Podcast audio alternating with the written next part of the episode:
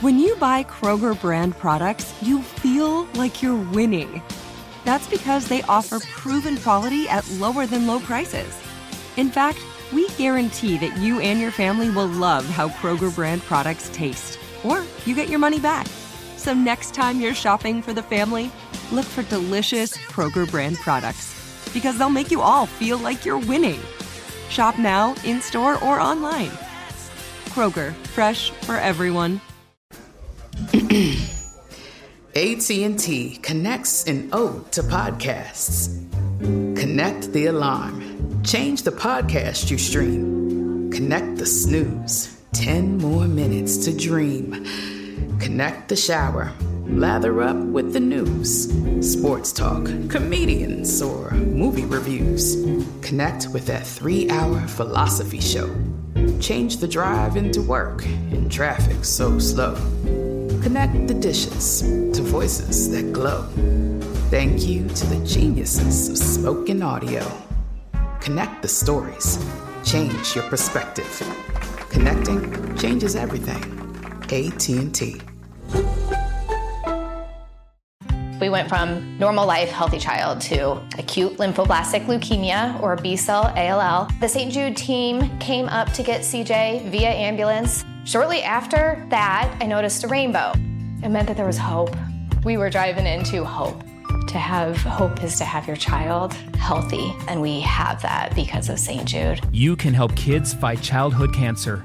Please become a Saint Jude Partner in Hope today by visiting music gives dot org.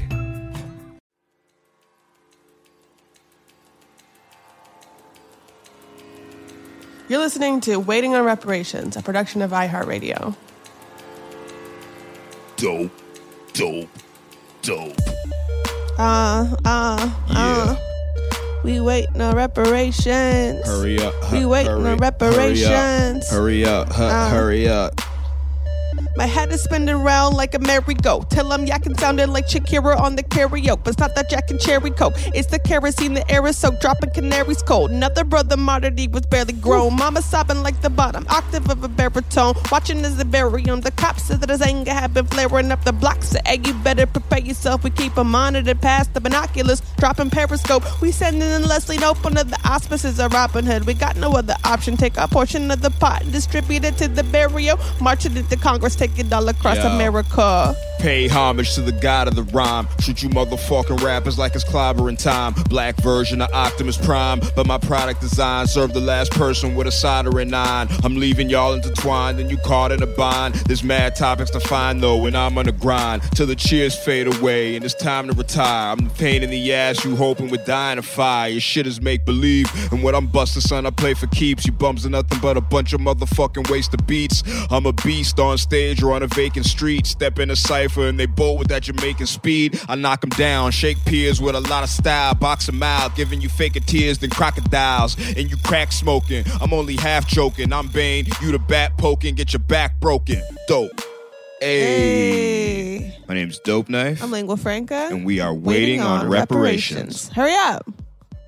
And we are back again for another episode. How are you doing? I'm fine. Only fine. I'm just tripping because, like, so earlier today, I saw my psychiatrist on this little, on this little Zoom, on, you know, Skype or whatever. Mm-hmm. And I was just talking about, you know, the upcoming wave of evictions and the waning of the protests and the uh, unemployment benefits running out and Congress not giving a shit enough about working people to, like, pass anything to help us. And he was like, well, do you think your medication is working? And I'm like, does it fucking sound like it? You hear the tone in my voice as I describe the horror with which I am surveying the world. And it was just this interesting moment where he was like, yeah, you're right. Well, guess there's nothing really I can do to help you. I was just about to say. Because the world is a fucking hellscape. Well, yeah, so, no, I mean, have a good day. That'll be two hundred fifty bucks. You're welcome. It's ridiculous that it's like the first thing that he would think to say is, do you want some drugs? Or are you taking your drugs? Taking your drugs. So the drugs are against, like, do you, what the fuck do you think? Nah, I, I feel you though. Like, um, for real, I got hit by like a wave of depression like a few days ago where I was just down like for two days straight. And it was just because, you know, normally since, you know, we, you know, the whole deal is like when you make music independently and when you, when you're like an independent artist, you're always thinking like two or three steps ahead. If you're smart, you know what I mean? You're think you're thinking about what you're going to be doing, you know, five months from now. And it's just like with everything going on, it's just been, it's been hard to have that sort of vision, like, and envisioning like the future like mm-hmm. that. So it was just putting me down. But um, then I had to start working on the episode and that kind of brought me up. So here we are. Here we are. Yeah. Um.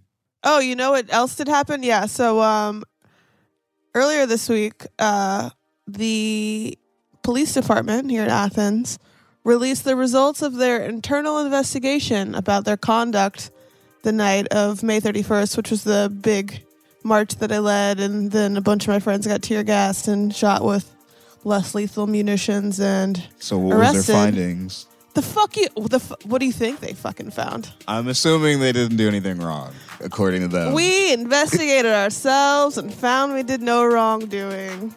And it's so funny because, like, at first they didn't admit that they used, like, beanbag rounds, and now they admit they did. They claimed that, like, protesters were hiding, like, bricks in their tents that they were going to fucking throw at the cops, and now they admit that no bricks were found on the folks they arrested. And it's like they're admitting to all these lies in this report that's supposed to absolve them of any wrongdoing because they, con- they conducted a thorough investigation. I mean, like, that does, it doesn't even make sense that they that anyone do an investigation on themselves like that. It's like, have you ever have you ever read the comic book Watchmen?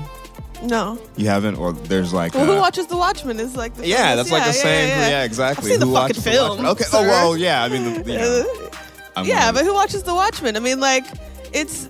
It's on some street level shit of like nobody snitch. Mm-hmm, exactly. But I mean, that's just how it is. It's just like any sort of like gang or organized group where everyone's looking out for each other and no one's gonna. They look at everybody else as being the outsiders and they look at themselves as being like, you know, the, the inner circle and yeah. they don't deviate outside that quote unquote family, so to speak. Yeah. First rule of Fight Club is you don't talk about Fight Club. They don't fucking say shit to nobody. To turn in their own under any circumstances. What does that sound like to you? Sounds like a fucking gang to me.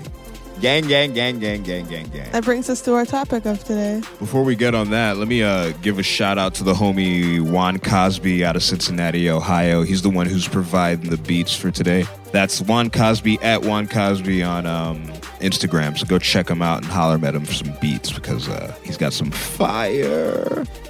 All right. Yeah, I think when you look at the history and then of policing and look at the history of gangs, there's so many parallels and moments of intersection uh, that kind of spring up.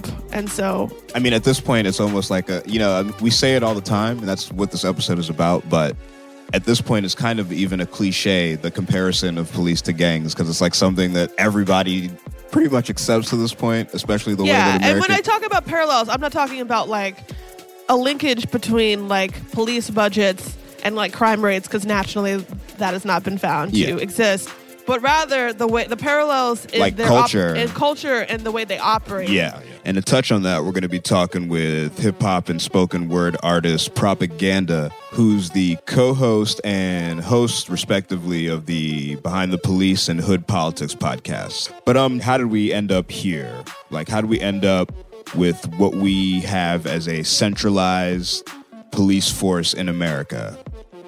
Policing in the United States mirrored the development of policing in England. One informal form it took was referred to as watch, or private for profit policing. Yeah, so the watch system was made up of like community volunteers with the main duty of warning incoming danger. So between like uh, like sixteen thirty-six and seventeen hundred, Um, a similar night watch was created in Boston, New York, and Philadelphia.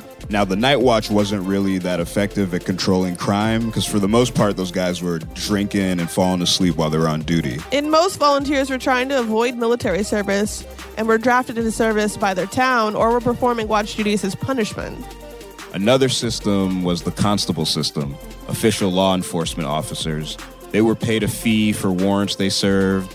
Constables had a bunch of non-law enforcement jobs as well, including land surveyors and weights and measure inspectors. And then in the South, policing had its roots in slave patrols, or squads of white volunteers given the green light to enforce laws related to slavery, capturing and returning escaped slaves, quelling slave rebellions, and enforcing tra- plantation rules with harsh and often sadistic punishments.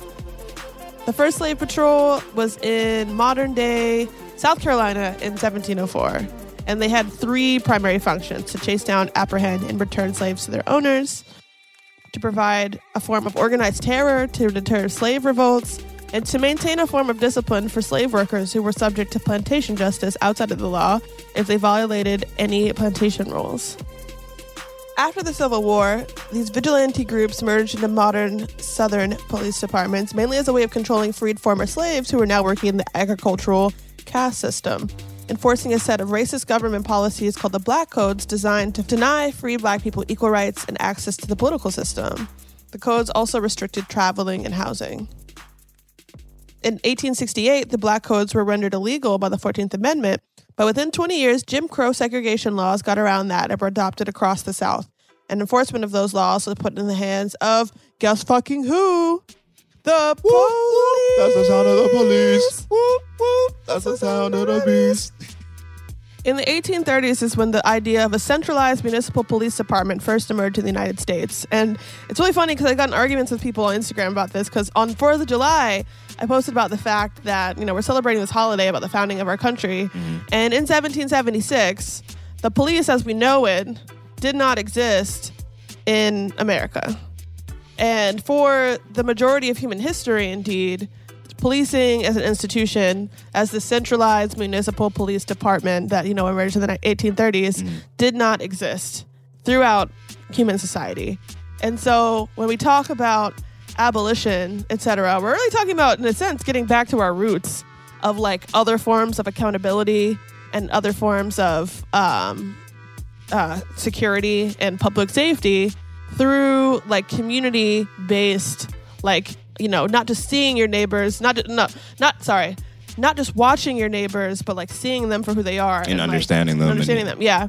And so, um, I mean, does, I feel like that's what a lot of this moment and what's going on is about is about like completely changing people's whole way of looking at stuff. Yeah, you know, more so than just necessarily reforming an institution. You know. Yeah, no, I think I think the idea of, like, even, you know, defunding the police or police abolition requires us to stop outsourcing all of our problems to the state. It asks a lot more of us as private citizens to, you know, be alert and, like, surveying the conditions on our street, not just for crime to occur, but crime prevention strategies, yeah, and making sure our neighbors have everything they need.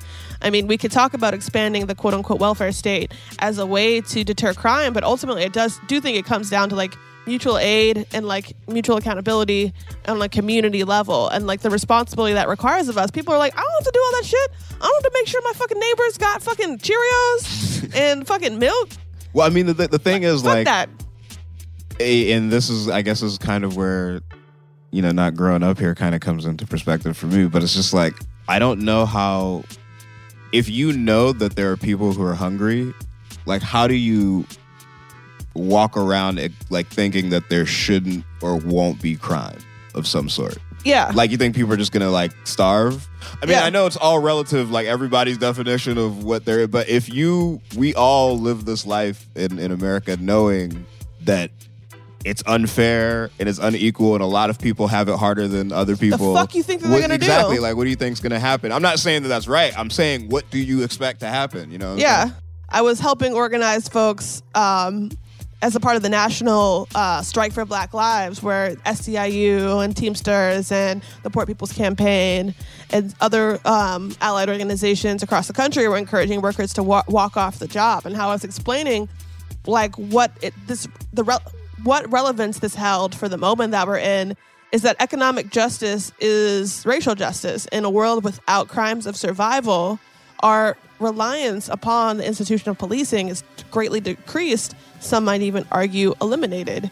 And so when we address those economic justice issues of people having those founda- foundational needs met um, so that they can thrive, um, through, you know, living wage employment, or through a strong social safety net that helps them gain um, and keep uh, meaningful employment We won't have to. We won't have to worry about, you know, homies down here fighting outside the homeless shelter. But anyway, I'm sorry I got a little bit off topic. um, so police have only existed in America for like a little, little shy of two hundred years. Yeah. Um, one reason that they first emerged was that cities were growing, and with the U S no longer being a collection of small cities and rural towns, with urbanization occurring at a pace that made the watch and constable systems no longer good enough to stop this disorder, they had to transition to something more centralized. And we'll come back to that word disorder, but the general disorder, yeah, yeah. The general public disorder was more visible and less easily controlled in growing urban centers than it had been in rural areas. Increasing crime and visible vice, you know, public drunkenness and sometimes prostitution, mob violence, particularly violence directed at immigrants and African Americans, took place frequently. Um, but there is no evidence that there was like a crime wave back then that made them say, hey, we gotta fucking start a centralized police force. Like, that's not really what was going on. Yeah, and I think the key word here is visible vice, because I think Alexandria Ocasio-Cortez in a recent interview was talking about how what folks, and this has been contested by abolitionists, but like was talking about how folks uh, need to think of defunding the police as advocating for black communities to be policed like white communities are. White communities where visible vice is not so much of an issue.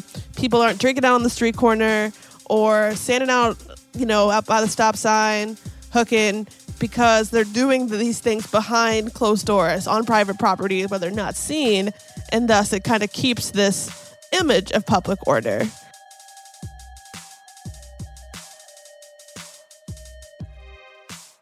Kentucky University criminologist Gary Potter, in his uh, paper The History of Policing in the United States, stated, "More than crime, modern police forces in the United States emerge as a response to, quote, disorder.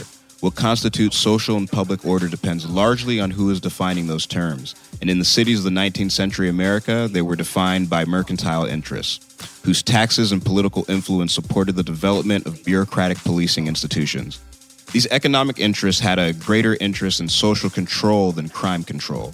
Private and for-profit policing was too disorganized and too crime-specific and formed to fulfill these needs. The emerging commercial elites needed a mechanism to ensure the, a stable and orderly workforce, a stable and orderly environment to conduct of business, and the maintenance of what they referred to as the collective good. These mercantile interests also wanted to divest themselves the cost of protecting their own enterprises, transferring those costs from the private sector to the state." It took eleven years to get to this sale. The Knix Anniversary Sale is on now at K N I X dot com. Celebrate the intimate apparel company that has reinvented products for real life with one of Knix's biggest sales of the year. Get thirty percent off all leak-proof apparel from the number one leak-proof brand in North America, including period underwear, swimwear, activewear, and more. Millions of people have made the switch to Knix leak-proof underwear, and there's never been a better time for you to try. Save thirty percent on super comfortable, machine-washable, and great-looking underwear that's perfect for periods and light bladder leaks. Choose from a variety of colors, styles, and sizes, from extra small to four X L. You can even match your leak-proof underwear with an incredibly supportive and comfortable Knix wireless bra. Don't miss this chance to stock up on your Knix favorites or try something new. It only happens once a year at Knix dot com. That's K N I X dot com for the Knix Anniversary Sale. Hurry, the sale ends on Monday, May thirteenth. Go to Knix dot com. That's K N I X dot com. A T and T connects an ode to podcasts. Connect the alarm. Change the podcast you stream. Connect the snooze. Ten more minutes to dream. Connect the shower. Lather up with the news. Sports talk, comedians, or movie reviews. Connect with that three-hour philosophy show. Change the drive into work in traffic so slow. Connect the dishes to voices that glow. Thank you to the geniuses of spoken audio. Connect the stories. Change your perspective. Connecting changes everything. A T and T. We went from normal life, healthy child to acute lymphoblastic leukemia or B-cell A L L. The Saint Jude team came up to get C J via ambulance. Shortly after that, I noticed a rainbow. It meant that there was hope. We were driving into hope.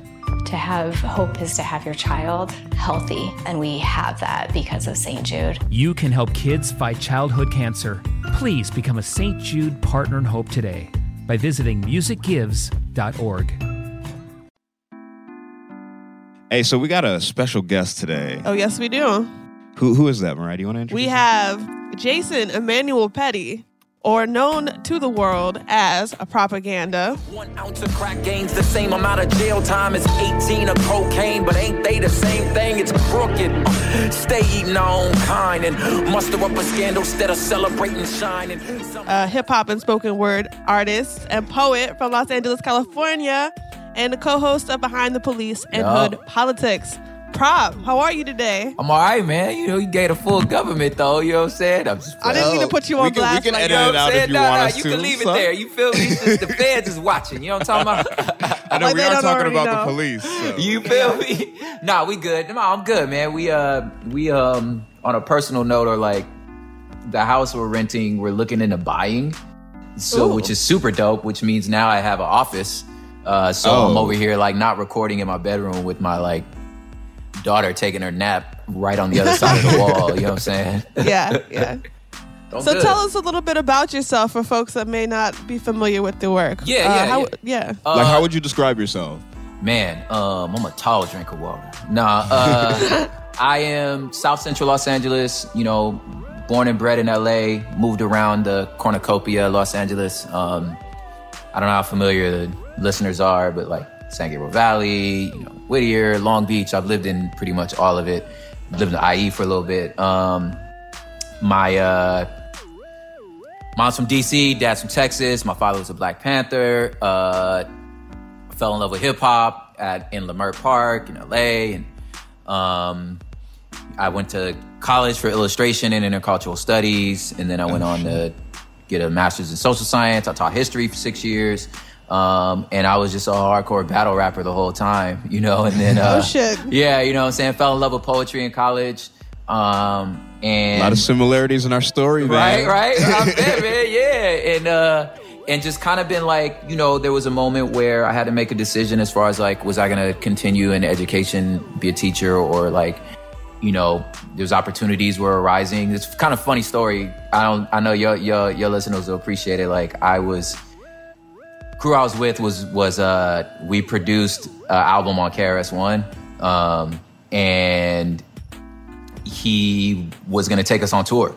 So I was oh, like, shit. "Yo, I'm out this job. the Bye. Teacher's gonna take me on tour. This is my shot." You know what I'm saying? and uh, and it wasn't my shot, but but it was an amazing experience. You know what I'm saying? And I'll never forget it. But either way, that was like, I, I left the classroom around that time. And then, um, yeah, I've kind of been doing music and poetry and sort of activism. I come from an activist family. Like I said, my father was a Panther. So I kind of came from that already and just kind of been doing that ever since. So what So what was his involvement with the Panthers? Like, was he an organizer? Was he like, yeah, you know, because so, I know they did a lot of different kinds of things for like community uplift. Yeah, so Pops was a after-school tutor. And he was okay. doing like some of the uh, some of the the the the busing, the transfers things. Um, my father was uh, at the the Watch chapter of forty-first and Central down here, the one that one the C I A bomb, well, the one that one of the ones that the C I A bombed. The C I A bomb. Yeah. Um, so yeah, he was a part of he was a part of the uh, the after school tutoring. My dad, you know, after he came back from Vietnam, he was a um, went on to uh, to go to U C L A. And, get his Afro studies degree in sociology. So my father was a very intelligent man. And um, so his big thing was like, education's the way. So he that was that was that was where he participated the most, was in the, the after school tutoring. And how has like the, how have those activist roots influenced the way you move in the world? Man, it's it's like it's hard to not see the need, and it's hard to not see, you know, sort of a a a much more sort of intersectional kind of like a very just inclusive understanding of what, you know, interlocking systems of justice look like, uh, mm-hmm. how to have advocacy across different borders and different lines, um, because of, again, the way that like I was taught to even understand power and how you interface with power and how power uh, interfaces with with the population. You know, it was just because of that sort of like, like I said, like very well-read activism that like my father had. It's like you mm-hmm. just you you were able to see it every everywhere. And then secondly, just being from L A, like I was on the east side of South Central. I know it's a lot of directions, but um, on the east side of South Central, it bordered the Latino community. So we were we were butting up a, a, against um,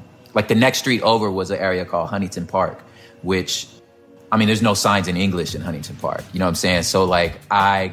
I lived on this like borderlands to where I just, I understood the immigrant, the, you know, specifically the Mexican American immigrant um, experience um, and could just see so many like, I'm like, they, that's same shit. Like they doing that, you know what I'm saying? So it was just yeah, hard to yeah. not, it was hard to not notice it and realize that like a lot of our work, what we was doing and what my father was doing for the Black community was like, yo, like, y'all could do this too. Like, y'all need this too. You know what I'm saying? And um, mm-hmm. so that, like, sort of intersectional understanding, I think, just kind of came from having that, like, activist, like, father. You know what I'm saying? Are there any, like, areas where your hip-hop and your activism, like, intersect? I mean, the whole time. Like, that's the funny part. Like, again, you know, I... the. the wing of hip-hop I fell in love with, and I know uh, that's another similarity because I saw the songs y'all chose for this episode, is like, you know, I grew up going to, you know, uh, I don't know how familiar you are with just like the L A rap scene as far as like Good Life. I know, like Good Life, yeah. Project Road. Yeah, so, no, I'm a- yeah, I grew up going to that. Like I was too young, so I, I was too young for the Good Life. I snuck in. I snuck in a few okay. times, right? But, but it was a health food cafe, so it's like I mean. So what for people who might not know yeah. what that is? What is what is the Good Life? So the Good Life was an was an open mic sort of like workshop that evolved into sort of this like battle scene, but um, you couldn't curse. Yeah, it was very clean. You couldn't curse because of. Uh, sort of our our, our uh, kind of patriarch of that area, like Leimert Park was the sort of like L A's Harlem. So a lot of like activism, mm-hmm. old jazz, like a lot of the sixties stuff. It was right on Crenshaw Boulevard again, which is like Black Renaissance areas of Los Angeles. Um, so it was already a community that was like there. Our elders were activists. Our elders were like you know were these. So if hip hop was going to be born there. It was gonna look like where we were born in, you know what I'm saying? That's so like Freestyle Fellowship, yeah. And stuff. So these yeah. were like my heroes, you know. Um, yeah, so yeah, so Freestyle Fellowship. Like, I mean, I saw, you know, I saw, I saw. I remember seeing Corrupt and Snoop. Yeah. You know what I'm saying? I remember seeing these guys come to these open mics. I remember people flying in. I the Juice and Supernatural battle, like that was oh. at. Oof. It was that blowed, you know what I'm saying? So like, oh, you know, shit. Yeah, yeah, yeah. So we saw these things. I remember. Uh, You know, at Unity, which was over in, on the American Mo- Miracle Mile, I'm doing all these like L A deep cuts, but like uh, that's where when when M battled this guy named Otherwise, you know, for this yeah, I, for this I, event I that like Dre saw him at, like, and M lost, you know what I'm saying? Like that yeah. particular battle, he lost, you know what I'm saying? But like, you know, uh, the Rhyme Fest battles, like all these different like moments. All these people were all already, their hip hop was already an act of protest. So if that's sort of the the the primordial soup that I kind of came from, it was like I, this is what I knew. You know what I'm saying? This is this is what I yeah. understood. I, you know, we were in L A, but like th- like if you saw the Good Life documentary, like we all weren't we all weren't G-Funk. Like we all weren't. We all came yeah, from Yeah, everybody gang. was there was there was a bunch yeah. of different flavors going on. Yeah, yeah, you know, man. We all came from gang hoods, but like we didn't all we weren't all gangsters, About you know that. what I mean? Yeah, exactly. So yeah, so that's kinda like that stuff really sang to me. So transitioning like so you've been a hip hop artist and an activist for all these years. How did you get into the podcast game? Because you're the ho- you know, you're the co-host yeah. of the uh, Behind the Police podcast, yeah, and uh, also you got the Hood Politics podcast. So how'd you get into that? Dude, I so I started, as I started doing music and, you know, and, and the type of music I was doing, I was getting a lot of like speaking opportunities. Mm-hmm. Um, and then sort of, you know, I wrote a few op-eds for, you know, a couple, couple outlets, and people started saying, yo, you should do a podcast, you should do a podcast, you should do a podcast. And, and at the time I was like, man, I'm, about what, man? Like, you know what I'm saying? Like, I don't I don't know what you want me to say. You know what I'm saying? And who's really going to tune in weekly?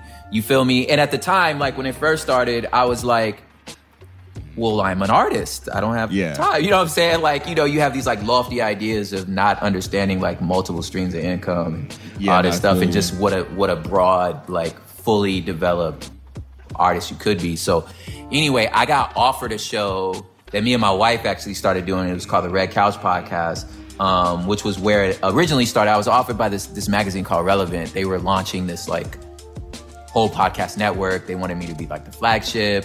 Um, and so they were the ones that were like, you can write, you can do whatever you want.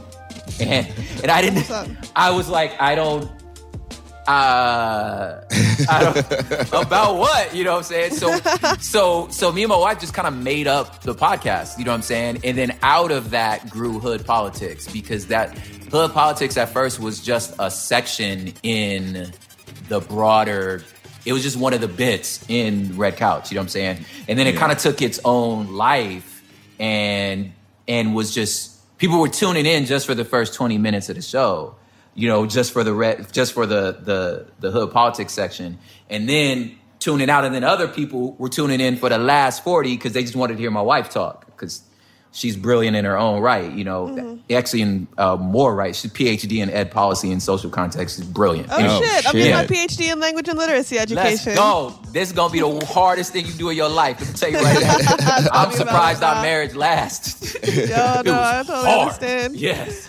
Yeah. Uh, And she almost is funny at the end of that. She almost didn't want to like go through the like the ceremony and like walking across the, the stage. I was like, girl, I'm walking across. The, if you're not gonna walk, I'm gonna walk off the stage. The stage. You know yeah. what I'm saying? I'm like, that was the hardest thing. I can't believe it. Anyway, uh, so yeah, so so so it became like, for me, podcasting was just like this like creative uh, way to get ideas out that I didn't have sort of like my identity so wrapped up into, like I did with like my hip hop, my poetry. Like, so it was like, this could just be, I could just like, the pressure was off, you know what I'm saying? Cause I just feel like I didn't, I didn't, this wasn't, this wasn't the air I breathe.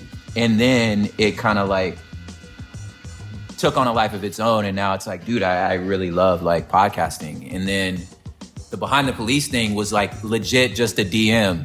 Like, oh, word? Yes. I was following, you know, Robert uh, Evans' show. Fuck up, really? That's yeah, crazy. His show is just, you know, I don't know if y'all familiar with the show, show Behind the Bastards. I was oh, yeah. just, yeah, I was just a fan of it. And yeah. so I started following him, and we started like chopping it up back and forth, cracking jokes. And then I did a show on the Panthers with him. Like, he again direct messaged me like, hey, because he said he was working on one, and I was like, oh yeah, my dad was a Panther. So then he direct messaged me and was like, hey, you want to be on the show? And I was like, yeah. Well, let me, so I immediately like called my pops to be like, let me make sure I have like my timeline. I don't want to make a fool of myself on this thing. So, um, so we did the show, the show, like, you know, the numbers were pretty good.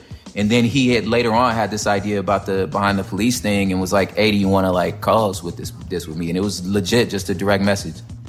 That's what's up. That's good yeah. to know that like, you can still like, that could happen to anyone. It could so happen in to the age, anyone. With the age of uh, social media, democratized information, democratized yeah. relationship making, like, it could happen to anybody. But, yeah, talk to us a little bit about um, some topics that come up on Hood Politics, and then we'll talk a little bit about some of the highlights for you from being a part of Behind the Police. Yeah, so Hood Politics is it's based on a really basic premise of if... If you survived inner city in any city in America, if you understood gang life, you understand geopolitics. Hell, if you if you survived the eighth grade, you know what I'm saying? Yeah. You understand geopolitics, because I honestly believe politics is just gang banging in nice suits. Like, it's mm. it's the same. So what I wanted to do with this pod is take, whether it's like hot takes from just like the, the current events or the current zeitgeist, or it's like, you know, continual threads, like, you know, whether it's America's like involvement in the Middle East, or mm-hmm. what, what the hell a Cold War is, or how do you explain sanctions and tariffs and like all these things that, um, you know, are, are, are, have its own language, have its own like, you know, vocabulary and stuff like that. And like people like you and me, oftentimes, especially if you ain't got no like, you know, suffixes at the end of your names, you ain't got no like degrees or nothing, you kind of feel like these people are like smarter than you. Like, you know what mm-hmm. I'm saying? Like, you can't Like, I'm not welcome into this conversation. And what I wanted to do with this pod was be like, actually, you understand this stuff very well. You know, you've been living it your whole, your whole life, especially from hood. So I say all that, for example, let's say we were talking about, let's just say we were talking about um, sanctions, right? Um, so China's, you know, trying to, I don't know if you remember, we was in the tariff war, and so we was going to sanction uh, China. China was going to do this, yada, yada. Like, we was going through all this stuff. And somebody said, well, what the hell is a sanction? And I'm like, well, it kind of works like this. Let's just say um, you, Mariah, are the plug, mm-hmm. right? So you got all the weight. It's all in your hands, right? And, um, you know, I don't know, your little cousin Pookie, right? He live on the other side of town and he wants to sell your weight, right? Well, and so so Pookie over there with the Mariah with the Mariah weight, right? Mm-hmm. But Pookie's neighborhood get to be like, wait, wait, wait, wait, wait, wait, wait, hold up. We produce our own weight. You're not allowed to, we got our own plug over here. You can't just be selling, you can't just be selling to my mm-hmm. neighborhood like this. Right? And if you are, then like, I'm I'm finna like, I'm gonna tax you for this. Like, then I need forty, you need to run forty percent back to this block. If you finna sell over here, right? So at the end of the day, your cousin trying to sell your weed in his neighborhood, but his neighborhood not allowing him to sell unless he pays forty percent is uh-huh. essential. You know what I'm saying? So I'm like, that's like, so you know, that's you what I'm saying. Know, like, you know yeah. this stuff. You already know how this works. It's just new vocabulary. Right, they dress it it's up just, in language that's unfamiliar, but the processes themselves are incredibly familiar. You already yeah, know it. Yeah. You already yeah. know it, right? We all know a Kim Jong-un. Yeah. We all know one. We all know one. It's it's your little, it's it's a little brother who's just mad that his big brother always gets to shine, and you can't ever say nothing to him because he's he's always ready to scrap. And if just and the way to handle that dude, and you know he ain't gonna throw no punch, he's not gonna really do anything. He just talking a lot of shit. He just yell yeah. all the time. He just always talking shit. So you just like, yo, the best way to deal with him is to be like, okay, it's your world, big, it's your world, dog. No, nobody wanted with you. You good, you good. Can you just chill though, right? And then and then and then his his big brother, which would be South Korea, being like, y'all can't. Don't rile this fool up because I gotta go home. Yeah, with y'all ain't there. And at some point, and at some point, if he does lose it, he gonna lose it on me. Guess who gonna yeah. get it first? He gonna lose it on me. So y'all need to chill. Like, so, yeah, I, had, so, so I had a question. So it's it's funny that like you draw that comparison between geopolitics and hood politics and things. So do you see any? You know, people always talk about how the police are the biggest gang. There's Absolutely. a couple of songs that we're going to be talking about where, you know, people make reference to that. So, like, what's your opinion on, like, just that parallel or that analogy between, like, police and them just being another gang on the street like every other gang? I mean, it couldn't be more accurate. Like, especially when you go into, like, the stuff, like, just the history of the yeah. police. I just don't know. I I have no, I can't see any distinction from a historical perspective. And then also from my own experience, it's like, okay, if I'm going to talk about just my own experience in inner city Los Angeles, if I turn down a particular street and I'm walking home with my new, like, you know, my new Jordans, new Air Force Ones, and I turn a corner coming home from school with a backpack and I catch some boys in blue, whether they Crips or cops, it don't make no difference, right? If I if they come around that corner, one of them's gonna flag me down, like, hey, hey, hey, hey, homie, where you going? You know, it's like, oh, here we go. Uh, I'm going. Who, who, where you stay at? Where your where your grandma stay? What you doing on this street, right? Um, I'm just I, I'm just cutting through. I look, I that's my my family. Bang this, they from there, yada yada. They're like, oh, where where you from? You know what I'm saying? They start going to ask me all these questions, mm-hmm. interrogations, and and my only way out of this is either I'm finna catch a fade or I have to hand over equipment, mm-hmm. right? So I'm like, or I'm gonna be in trouble. I'm like, okay, that's that's street law. It's like, all right, this is what's finna happen. I'm finna, he finna run, I'm, he gonna run my backpack, he gonna run my shoes, or I have to be like, I'll die for this. Mm-hmm. And that's all, I have to answer this dude like, listen, I will die for my backpack. Yeah. You know what I'm saying? And it's, it's stupid, but it's like, that's those were the rules. So if I come around the corner and it's the cops, whoop, whoop, hey, hey, sir, how you doing, young man? What are you, what are you, what are you doing here? No, really, really, can I see your I D? Where do you live? I'm like, it's the, I'm having the same scenario. Where'd you get those shoes? Yeah, did you you steal them? Maybe somebody got them. And I'm like, what? How are you finna ask yeah. me? Like, no, my both my parents work, right? Okay, well, you seem to fit the description of someone that was causing trouble on this street. So I need to see what's in your backpack, what's this? And I'm like, it's the same scenario. You are finna go through my stuff. I'm about to get searched. And if I don't keep it cool, I'm finna catch a fade. So I'm like, I just don't. And y'all not gonna say nothing about each other, even if somebody is out of line. Because it's, right. I mean, it's exactly. no accountability. Shit, right? I mean, the thing I was There's thinking no of is the difference is that the police police the gangs supposedly, but nobody polices yeah. the police. Nobody policing yeah. them. Listen, listen. My, my, on one of the episodes, I had my homeboy Bamboo. He's part of Soul Assassins. I don't know if I'm familiar yes, with him, but like, yes, no, Soul yeah, Assassin. so yeah, so Bamboo was talking about like, man, there are times that like. And I was asking him, like, if he had any, like, if you remember any of the little hotheads in his, in his, like, in his hood that would get everybody in trouble. And he was like, yes, it was my own cousin, right? So, like, you know, you all sitting, you all sitting down, you all sitting down, like, minding your own business. And then this fool starts mouthing off, which is basically, which is basically what happened with, with, um, with us shooting Soleimani, yeah. right? Is like, somebody started mouthing off, right? You know, and so he was like, yeah, that's what happens. Somebody starts mouthing off, the homeboy starts mouthing off, and then he turns back at you and he's like, hey, hey, we got beef with these fools. Like, yo, the enemy finna ride. And it's like, no, no, no, no, no, no, no, wait, wait, wait, wait, wait. We have who's beef? We? Who's we? Who is we, fool? Like, you, you were the one that started stacking on this fool. Just like, you were, I'm sitting here eating a taco. You was banging on homie. So now, but you know what? Am I gonna say that in public? Hell no. Nah. I'm finna go yeah. ride. Like, because...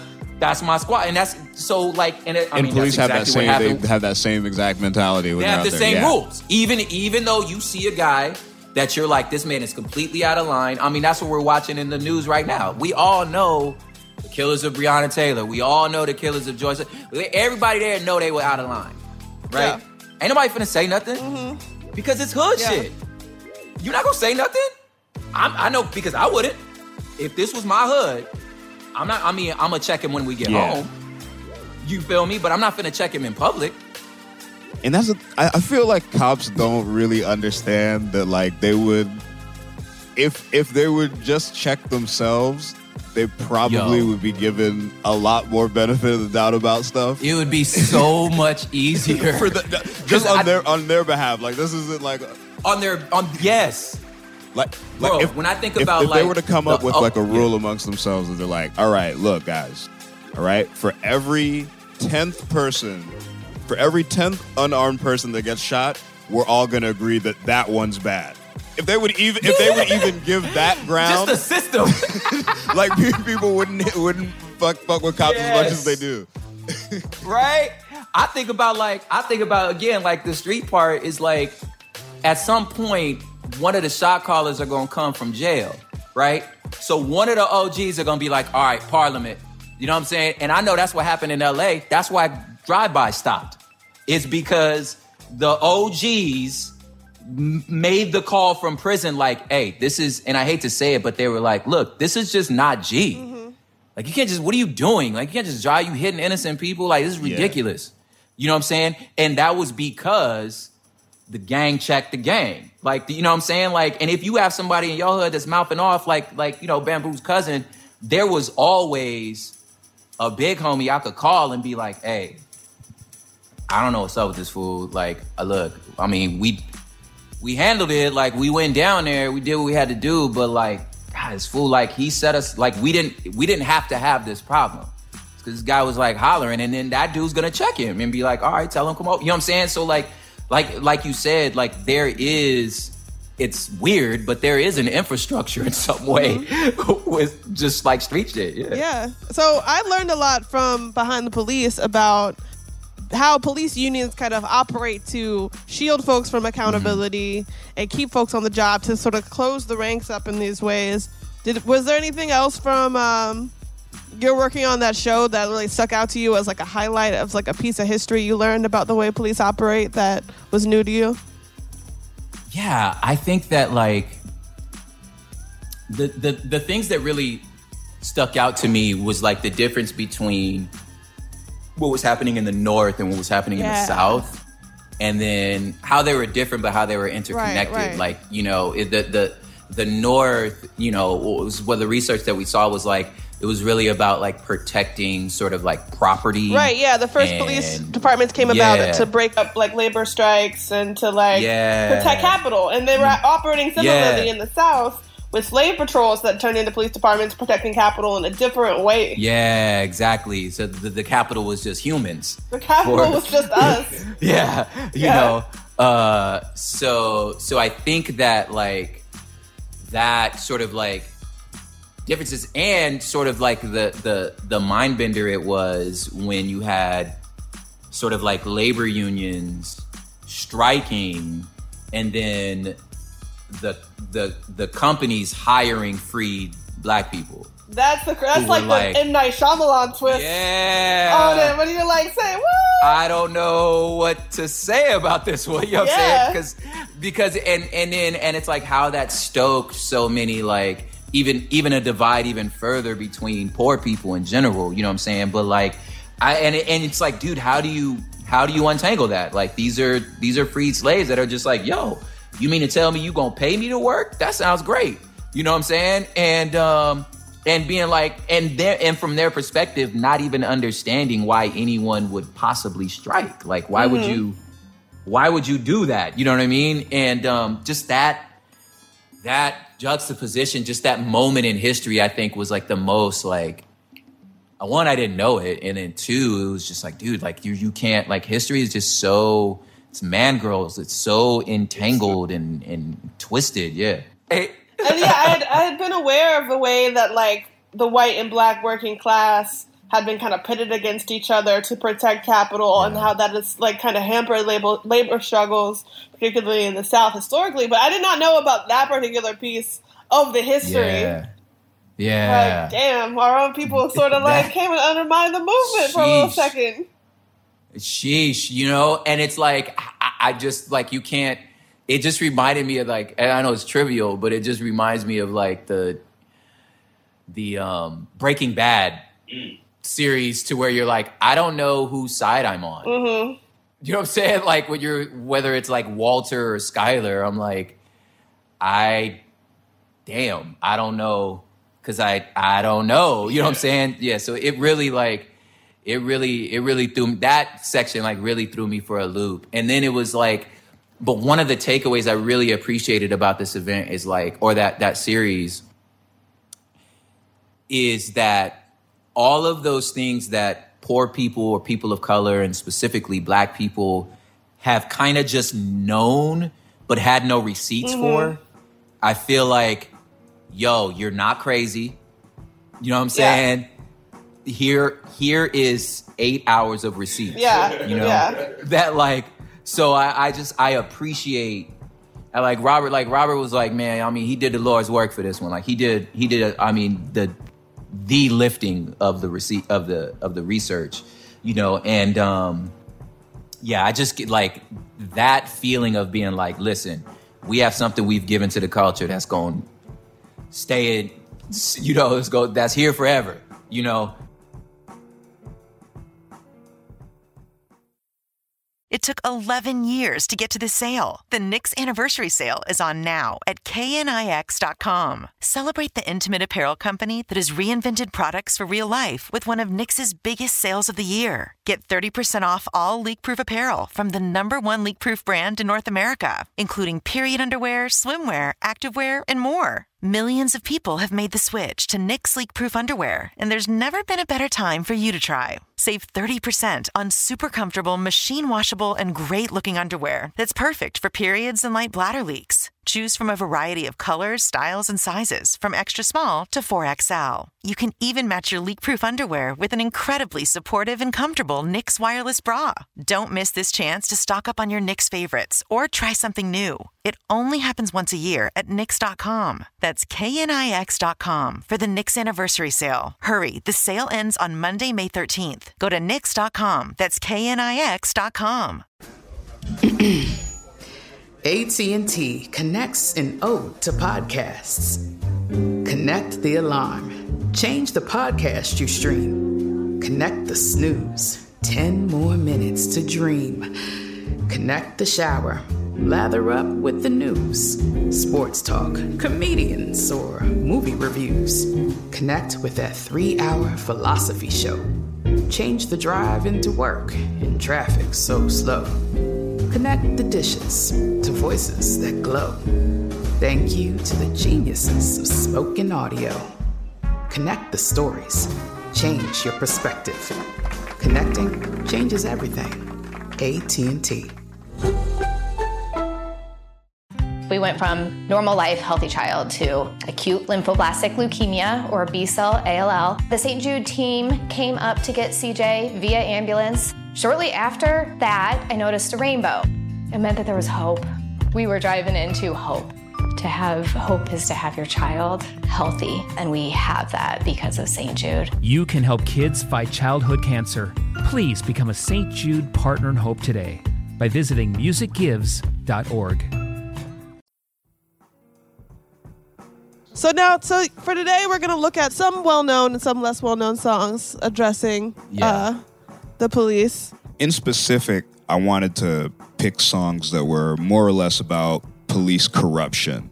The first being Jay Dilla's Fuck the Police. Okay, so what do you what are your thoughts about uh, Fuck the Police, Prout? I mean, first of all, I just... I'm already like a Dilla nerd, you know, so yes, there's that, yes. right? Uh, I think like, I think that the, the interest of the, one of one of the things that's so interesting about about this particular song is like, you know, the backstory. Y'all heard the backstory about it? Mm-mm. That like, you know, he he was, apparently he was working on an album for Busta Rhymes and mm-hmm. his basement got raided, you know, at Mom Duke's house, you know what I'm saying? Like, Yeah. So, yeah. like, call, his basement got raided. They destroyed tapes. They destroyed, like, they destroyed so much stuff. So that night, he made that song because the police just, like, raided his mom's house because they heard something. You know what I'm saying? Yeah, so, so, and Dilla being who he is, like, you know, in the beginning stages of his lupus and just all this stuff was happening. Like, so, like, the backstory behind this song for me makes it even that much more, like, no, fuck the police, not Dilla. You know what I'm saying? It's like it's like it's like yeah. fresh. It's fresh, palpable anger yes. and shit. Like that shit just happened. Yeah, and you can hear. To me, it's like you can hear that in this song. That it's like it, it's very. It's definitely angry. Yeah, you know? it, it definitely. Like, it's, it's definitely reactionary. Yeah, this just happened. You know what I'm yeah. saying? Yeah. And and yeah. So for me, it's like that's why it's always been such a like. um Such a, a, a, a stickler for me. And it's just like, you know, we, you obviously we had the N W A one, but like this was so like, it was such a B-boy swing because it was Dilla yeah. that it became, for me, more more of an anthem, even though I'm an L A boy. That song came. And then also around the, around like the time that I was coming up, um, at some point they ended up using the instrumental for this for some anime. I'm trying to remember what it was. Was it, Sam- was it Samurai Champloo? I can, like, when I re-listen to it, I can hear the... Yeah. Well, but, like, I'll, I don't remember, yeah. I'll go back and find out, but it was one of those yeah. joints they used to play on Adult Swim, but I just remember, like, you would you would hear it because all of my old homies were watching that yeah. that show, so you would hear that beat, and then B-Boys would always break to it. It was definitely a dancer song. And then I remember the first time I heard... The first time I heard the song and heard the lyrics in it, I was like, oh, fuck, the song's, like, about something. Yeah. like, I, I was just hearing the instrumental for years. I, I, I, yeah, nah, this was definitely, like, you know, the the the, the Cypher song. You know what I'm saying? The yeah. little groovers would just, like, you know, hit the hit the, hit the middle of the circle and start doing their freestyle dance because it, 'cause it's just so, just that first, those first eight, bar, first eight like, bars are just so big, you know? All right, up next we got... Uh Big L, The Enemy, featuring Fat Joe. Fat Joe. Ooh. Show now you wanna frisk me and search my ride. Call me all kind of names, try to hurt my pride. You just mad because I'm a young cat.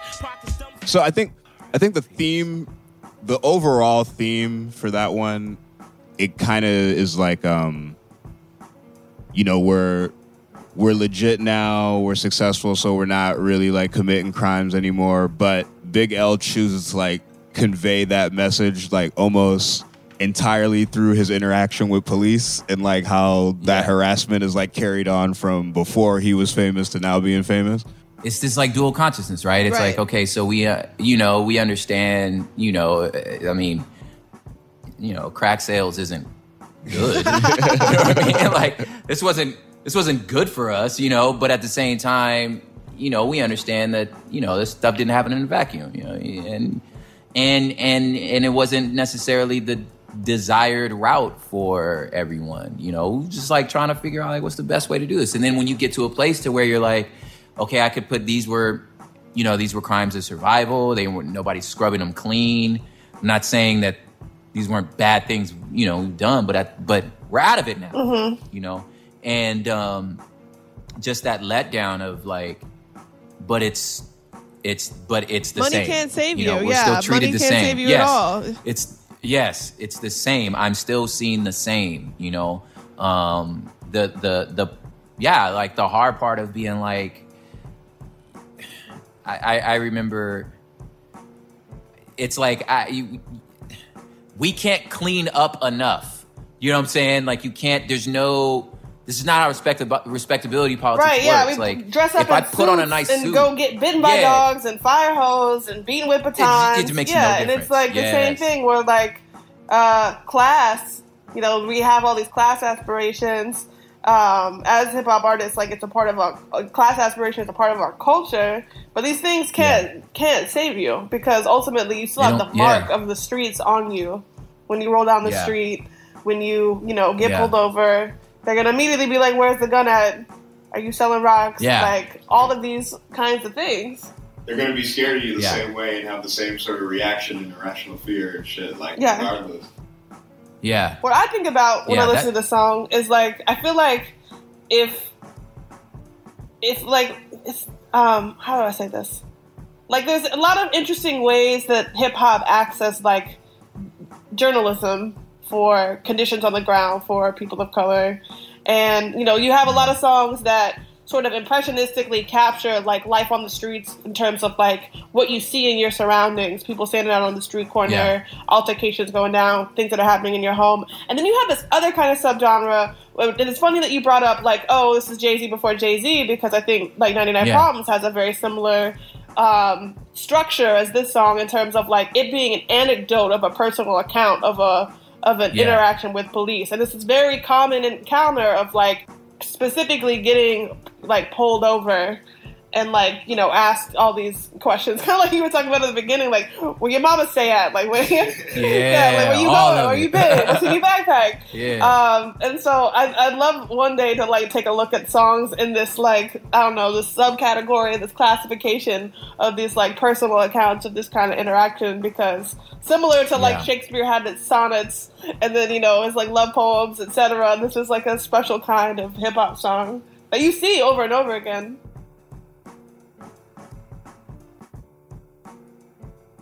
Oh, well, can we can we just take one second just to comment on just how ill that Big L verse is? I mean, good like, lord, it's this this the shit just makes you want to like, yo, why am I rapping?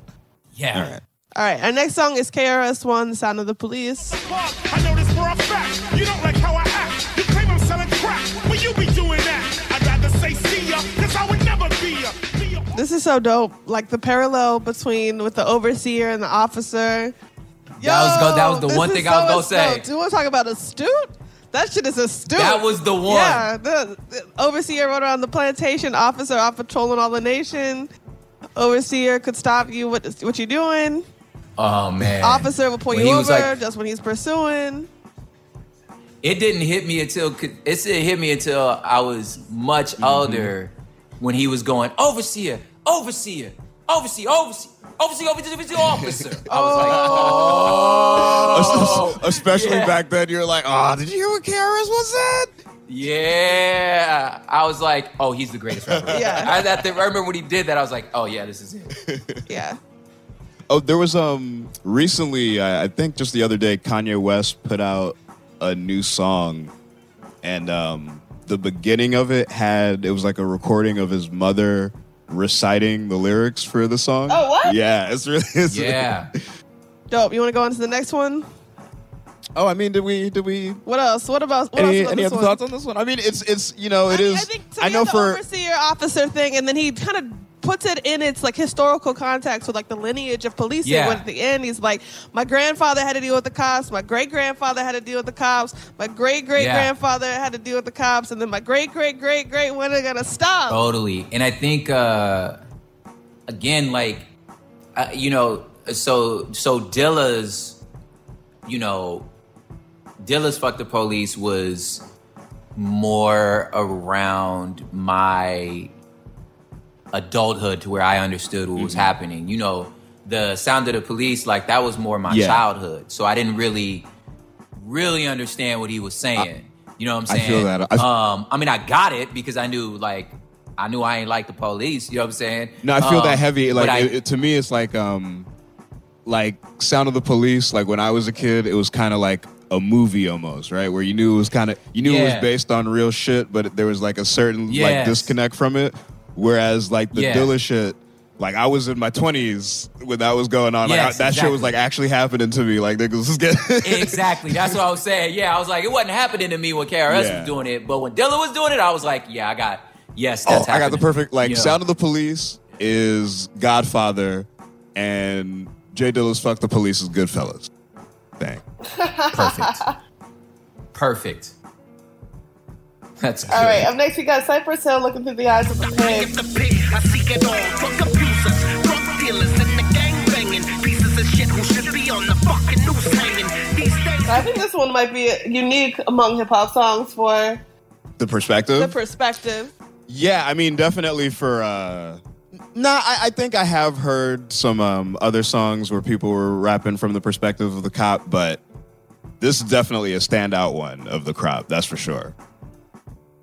It gets so personal. Wake up in the morning, kiss my wife goodbye, hug my kids, tell them I love them, I'm out, hit the ride. Like, kind of like, it's a little uncomfortable. I think given the current discourse of like, you know, like within the labor movement of trying to like kick cops out and like the violence that we see on social media and in the news. Um, and then the, the thin blue line people want to bring up like, oh, they have a family and they got kids. But like, it's really hard to put yourself actually into that mind frame of like someone that could perpetrate such just villainy. Yeah, it's and like, that's it, that's it the part. A, that, it's a more nuanced picture of the situation. Yeah, and that's what makes the disconnect so much harder to swallow. Yeah. When you're like, yeah, exactly. You have a family. You have children. You understand how how broken you would be to lose someone like this. Like, should, should you? you not like, understand? Yeah. You, don't you understand? Yeah. Like, you know what I'm saying? So it's like, so then you, you have to walk away and go, okay, so my only conclusion is you don't see us as human. Mm-hmm. Yeah. You know what I mean? Like, because you just told me you got a family and children, so you understand. Yeah. And one you of know? the things I've yeah. learned, like, in working in local government, you know, when I came into it with this, um, mindset that like, okay, it's me versus the enemy, which is all these conservatives that yeah, are perpetrating yeah, yeah. all this white supremacy. And yeah. then you get there and they're like, oh, I like your blazer. Oh, what's up? I'm like, hey, would you like to get a beer this afternoon? And like really nice, cordial, polite people who seem very normal. And it's very disarming. It's very disarming. And you yes. kind of forget the mission because people are like normal, it turns out. And it makes it harder to focus on the fact that like, not just how you convey yourself in terms of niceties, but actually what you do with like the policies yeah. that you either create or you operate under, yeah. how you um, enact like your, you know, form part of systems that are oppressive. Like yeah. that's the judge of character, not, not whether or not like, oh, they kissed his wife goodbye and like, you know, waved to the folks yeah. at the donut shop on his way to work. It's these, uh, it's this other things like that have to be disaggregated from the civility that like creates the yeah. sheen over the whole op- the whole scheme yeah. of operation sometimes, and it yeah. makes it harder to like uh, effectively critique how these things uh, how these things operate, how these mm. things work. Well, I think like another, you know, one of the, the I guess insidious, sinisterly ingenious things about like the way some of these like racist systems work is they're kind of established to the point where they don't necessarily need like bad actors in order to operate. You know what I mean? Like it, it can like yes. systemic racism can operate without individual racism being present. You know what I mean? Right. So, for example, if like that a, was, if like a, a yeah. the scheme, the modus operandi is like to over police a black community, you're not like going out and specific, like, and all the p- people you encounter in that neighborhood are black. You're not like, oh, I'm not specifically targeting anyone. It's just everyone I, you know, encountered that day and that was doing a crime. I brought them down. But the system has already put you in that scenario where if you operate according to the standard procedure, the outcomes are going to be racist. No matter about if you're buying yeah. kids ice cream cones or like posing for selfies at the b-ball court with whoever, inherently with the way that the policy operates to put you in that scenario in the first place is inherently a tool of oppression. That was the biggest, the biggest takeaway I think of our series, of the Behind the Police series, is that like the the racism has taken on a life of its own. Yeah. And I think that that's the part that's hard, when it's hard to communicate, when we like, listen, I'm not talking about your Uncle Dave, who's a great guy. Like, that's not who I'm talking about, you know? And they're like, well, who are you talking about? It's like, no, okay. How do, like, I don't, I just don't understand why you, it's a system, you know what I'm saying? And, and, and that is the most insidious part, like you said, is that like the, the system of policing, no matter how many good apples you put into it, for you to survive in this system, you can't stay a good apple. Exactly. Yeah. Because because the system's bad, you know? Um, and, and yeah, yeah. So I think that that's like so important for the discussion and the discourse around like abolition and, and mm-hmm. um, you know, Uh, uh, just criminal justice as a whole. Like we obviously we focus specifically on policing, but the whole thing to where it's like, yeah, there's probably you're you're right. There's a ton of good cops. There's a ton of good judges. You're missing the point though, you know. And that's and it's it, but it's it's like if you are like functioning in a world like you said of just niceties, and that there is a, which I found from just understanding like from a sociological perspective, you know, where the conservative movement in America is trying to get to, or at least in the West, yeah. you know, I, cons- conservative, liberal, they're transitive verbs. So it's like, you know, you're conserving what? Like, liber- liber- you know, liberating from what? So I'm not going to say all conservatives are this, but the, the direction that the conservative movement in America is going to is, at the end of the day, they have an ideal as to how society should look and work. They just happen to believe that they're the arbiters of it. Um, whether they know it or whether they know they believe that or not, they almost feel like it's like, I think that's why like a lot of like Western, like evangelical sort of like, you know, or just, just religions specifically would end up leaning conservative because they believe there's a transcendent ideal of how society is supposed to look. You know what I'm saying? It's transcended. It's like, it's not us. It's it's above us. That's the way we're supposed to be. So we should all act like we're supposed to act. You know what I mean? And we're...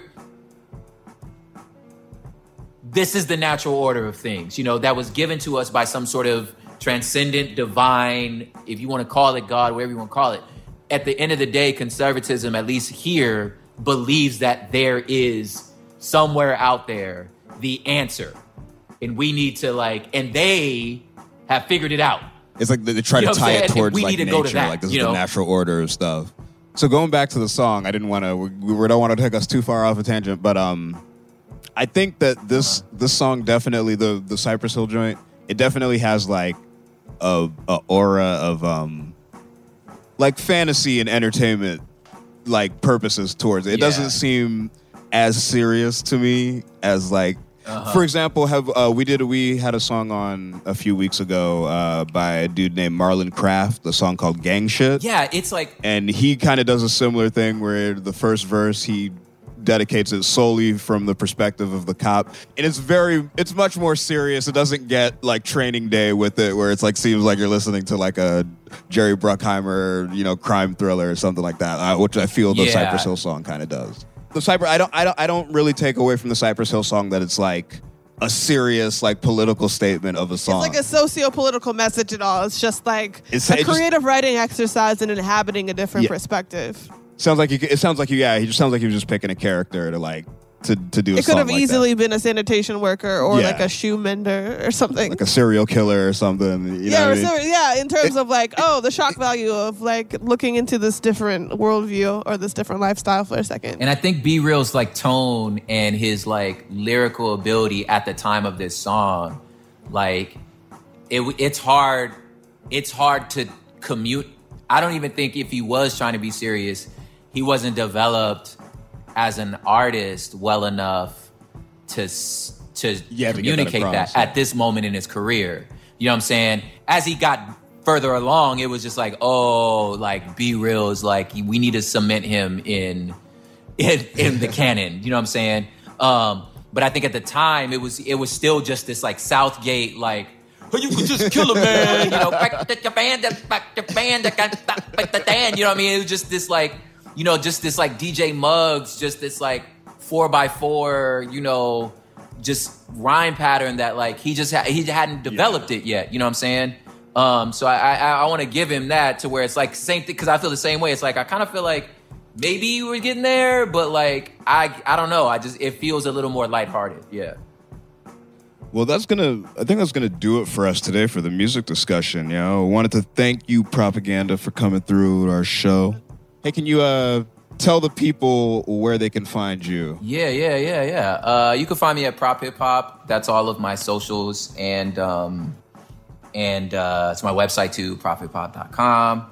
Uh, there's also a little thing we're doing for coffee and black people. Uh, it's called, which is prop hip hop dot com backslash coffee. Uh, you know, coffee only grow at the equator, right? So, like, so, and who live at the equator? uh, so, uh, so we just got a collection of, like, you know, like, by P L C, like, roasters and, and shops that, like, if you, you know, I, I'm, I'm, obviously I'm a coffee dude, so, like, just ways to support, like, smaller roasters that are, like, doing the good work.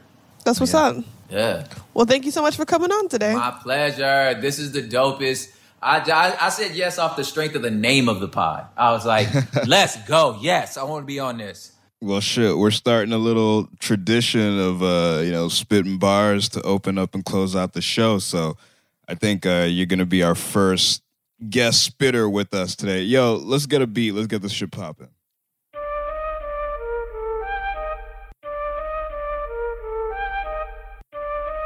Thanks for having me on the show, though.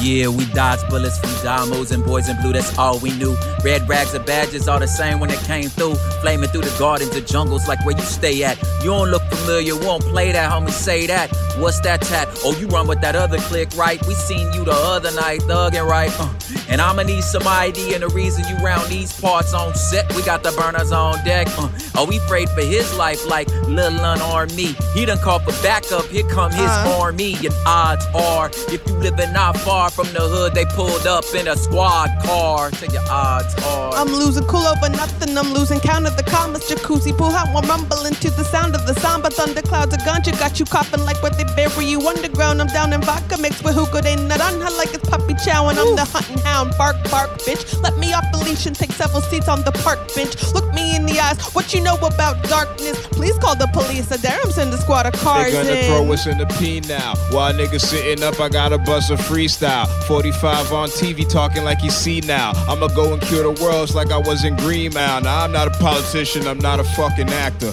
Whatever you think of asking, I do it for the rappers. I don't got a pot to piss in and I don't have a master. So I don't be singing, dancing, or cooning for the crackers. I hope that you don't get offended. Let's take it as just pretend. If you touch my microphone, then hello to my little friend. I'm reloaded, it's just too crazy. Waiting on reparations like fuck you pay me, dope. Yo, my name is Dope Knife. I'm Lingua Franca. And we are Waiting, Waiting on, on reparations. reparations. See you next week. See you next week. Waiting on Reparations is a production of iHeartRadio. Listen to Waiting on Reparations on the iHeartRadio app, Apple Podcasts, or wherever you get your podcasts.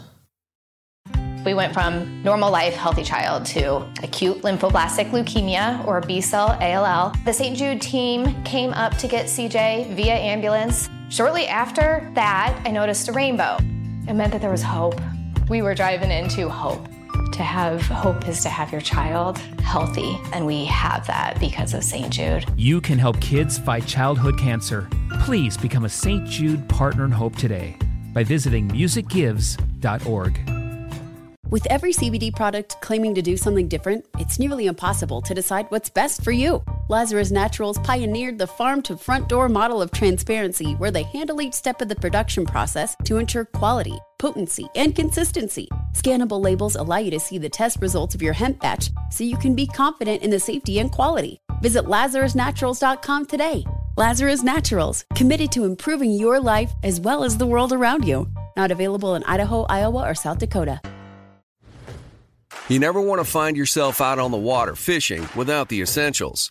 So it's best to always pack a Columbia P F G Solar Stream Elite hoodie to protect against the sun. I mean, it provides great protection, and it's really breathable so you don't get hot. That's a win-win. Columbia P F G has a lot of great gear. So before you head out on the water, head over to columbia dot com slash P F G to shop their performance fishing gear.